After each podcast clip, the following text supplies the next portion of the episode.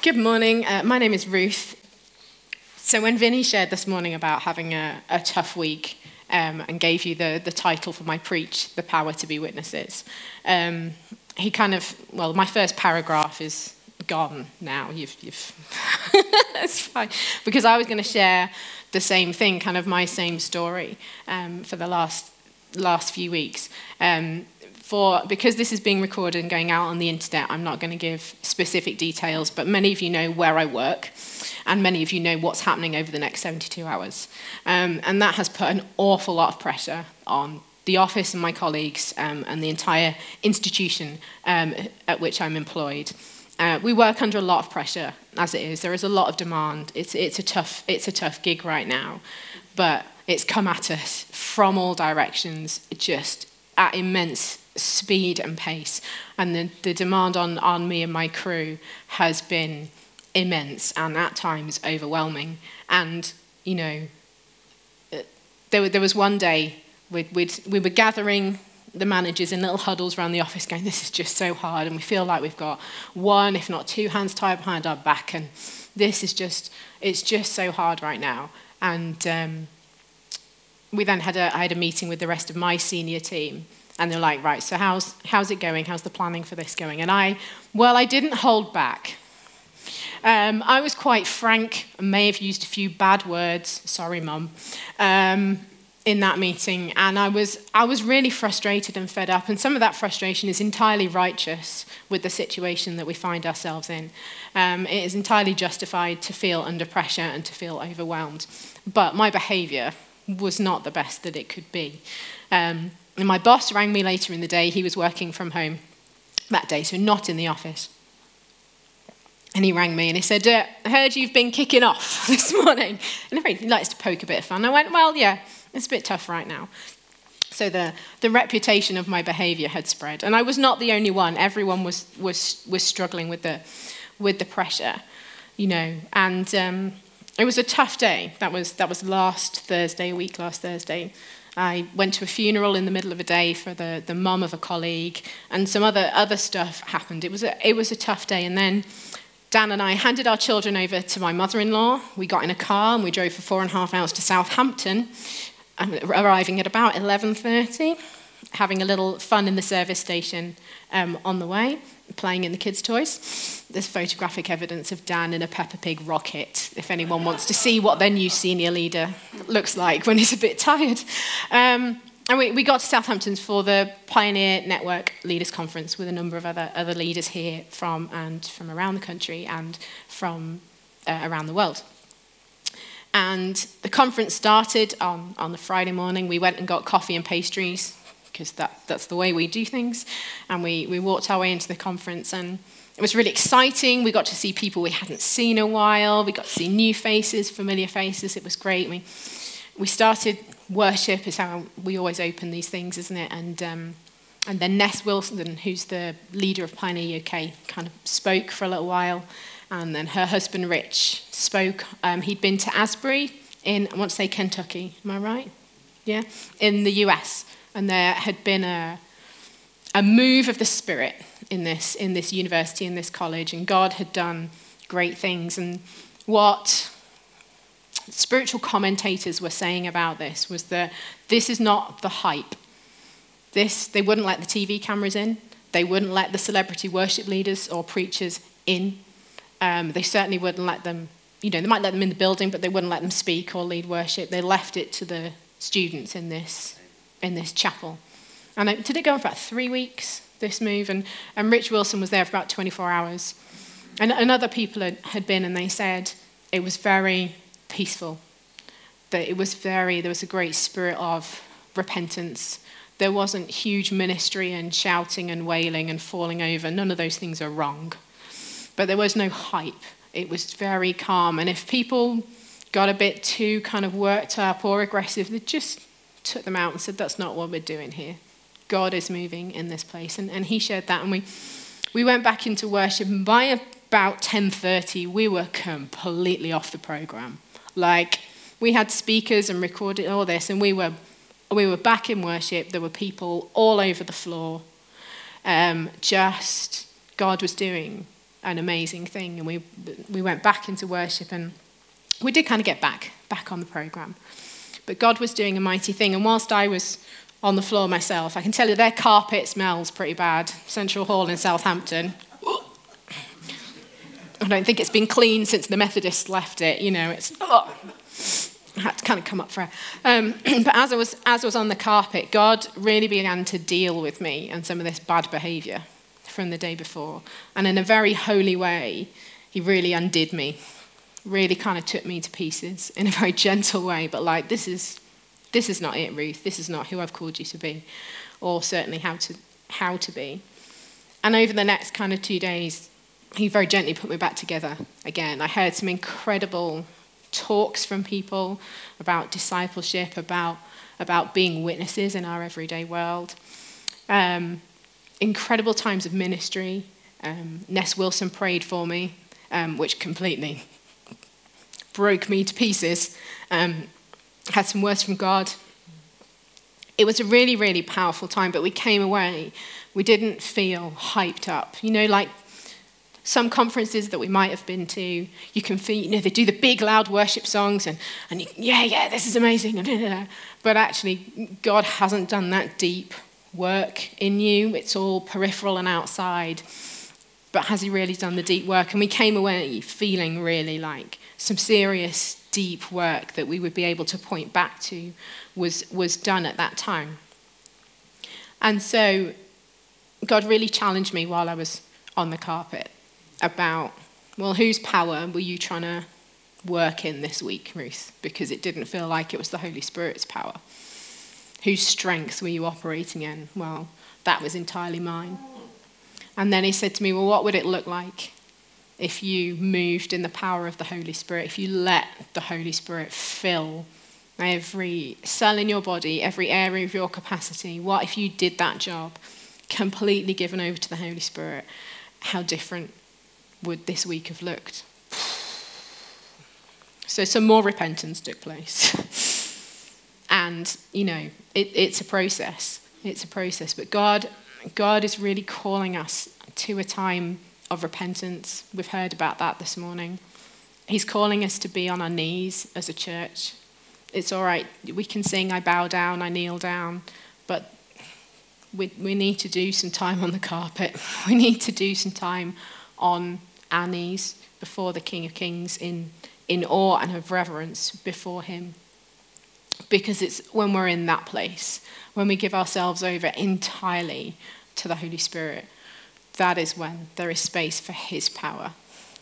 And that is when we are equipped to be witnesses in his place. So, this is not my top three tips on how to be a great witness in the workplace or the playground or the supermarket.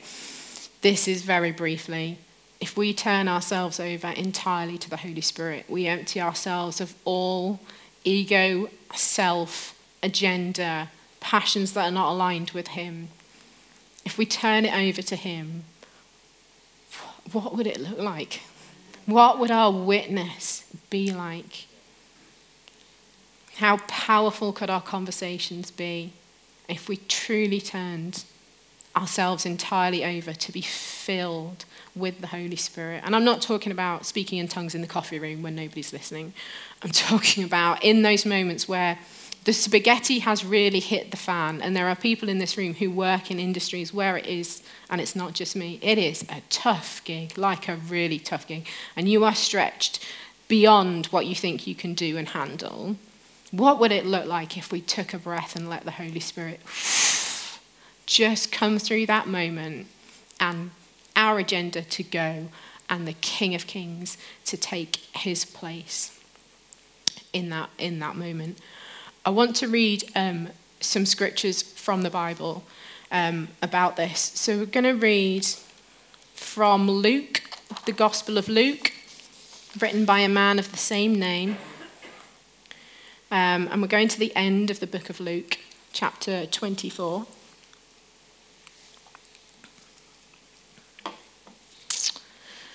Um, I'm going to read from verse 44 to 53, Paul.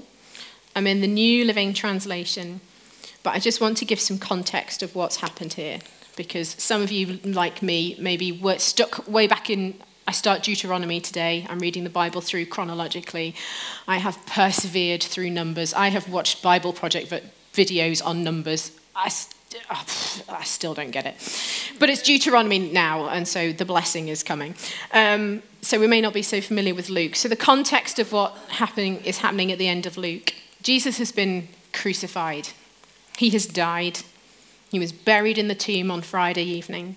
The temple, the curtain in the temple was torn in two. There was an earthquake. Darkness covered the land.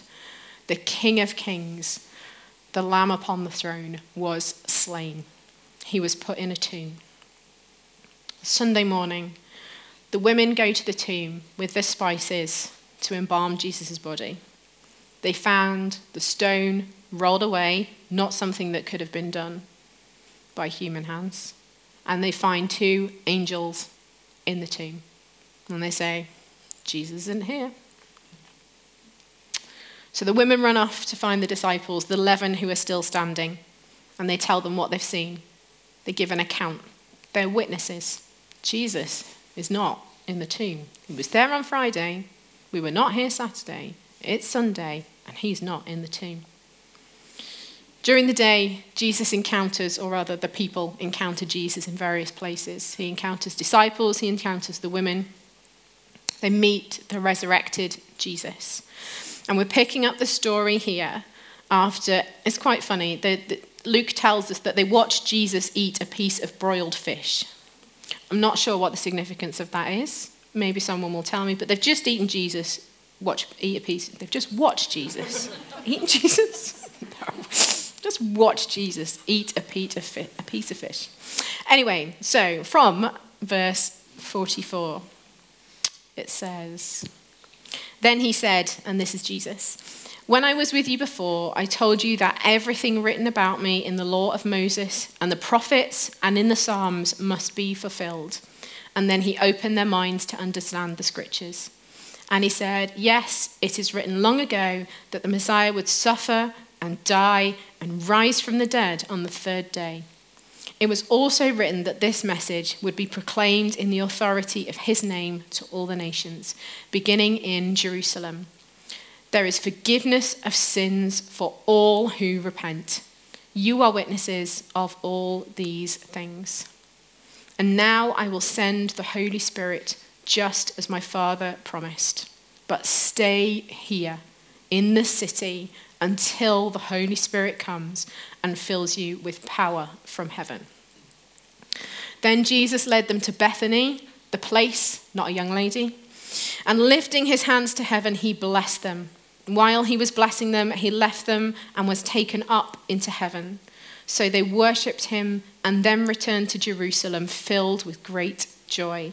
And they spent all of their time in the temple praising God.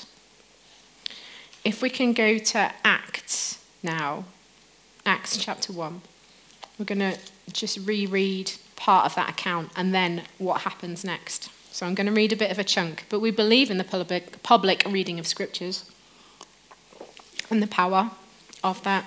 And if you feel stirred to lie on the floor or kneel or speak in tongues or say amen or ask God to do this in our day, please feel free to do that. I will not be put off at all.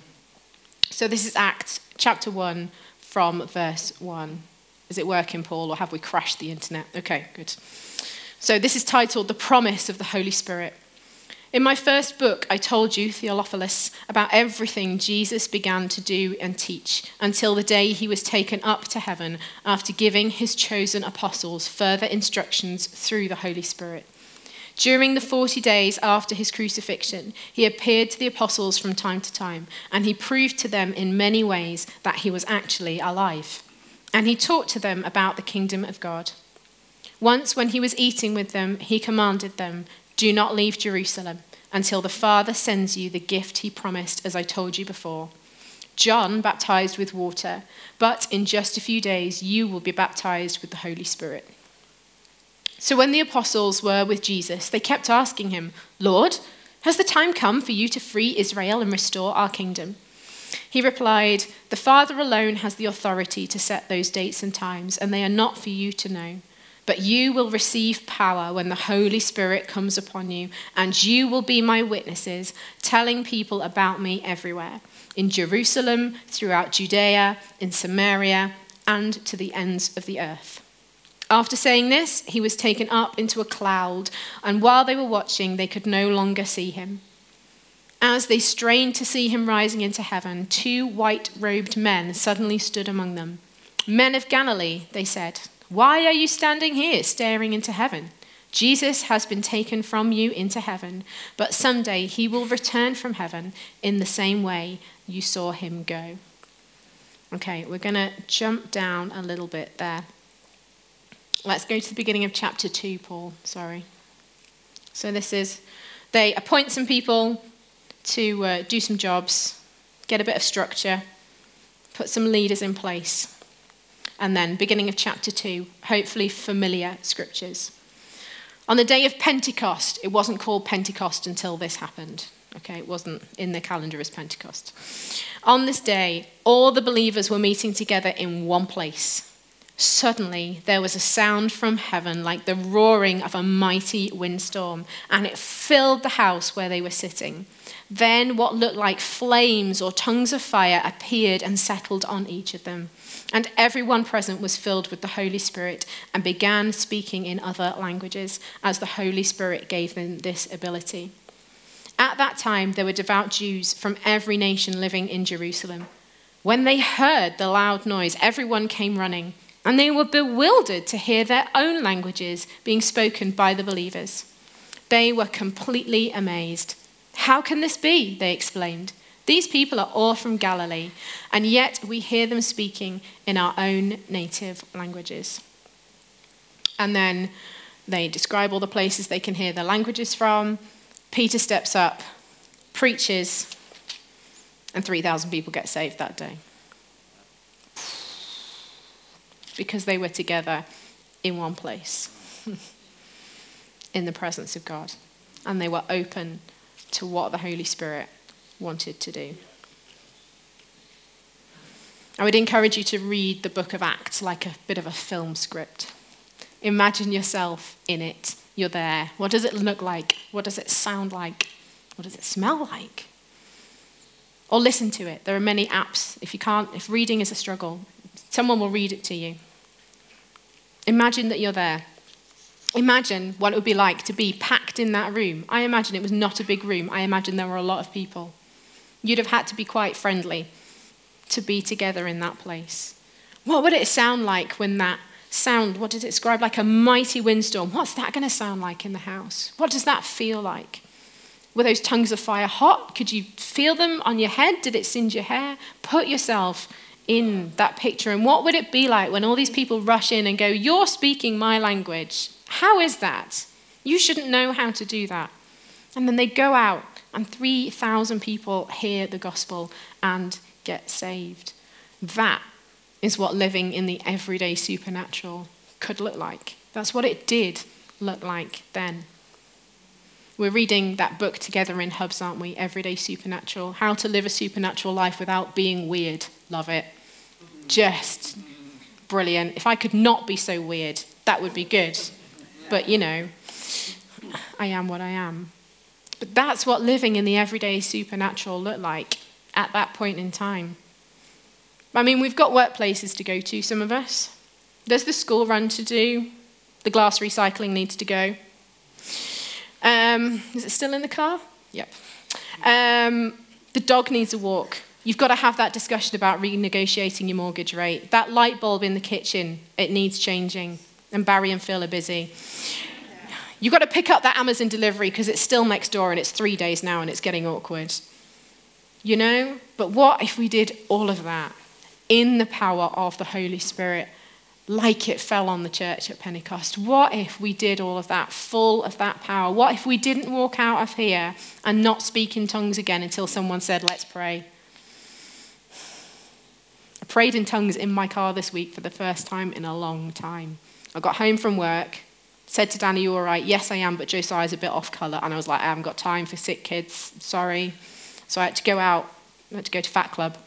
And so I'm in the car on the six minute drive, just praying in tongues so hard. And then this week, I've like tried to continue to do that. What if we did our everyday stuff full of the Holy Spirit, talking to God all the time? What would that look like? And what would that do in our everyday worlds? What if the power of our witness to Jesus in our everyday lives led to every conversation being us being able to share something about how amazing our God is? What if we prayed in faith and laid hands on all the people that we knew who were sick? This is not the life and calling for those with a grand title of evangelist or for those who are employed by the church. The life filled with the Spirit moving in everyday supernatural is for every single one of us. Yeah, every single one of us. We could have been in that room. We are in this room. It is for every single one of us. When the Holy Spirit fell for the first time in that room, it fell on everyone, not just the leaders, not just those who are at the front, not just the young and the energetic. It fell on every purpose. Sorry, it fell on every person and it fell for purpose. And every one of them would have been a witness to that. Jesus says, You will be my witnesses when I fill you with the power of the Holy Spirit from heaven. We will be witnesses. So let's do a quick word study on the word witness. Somebody who has seen something and has a story to tell about it. You may have had to give a witness statement. I was going to tell you a funny story about when someone drove into my Mini and wrote it off, and I had to give a witness statement, and they said, Who caused the accident? And I said, Well, my car was parked and I was in the bath, so I don't think it was me. Um, anyway, you've got the short version. Your witnesses, you've seen something, and there is a story to tell about it.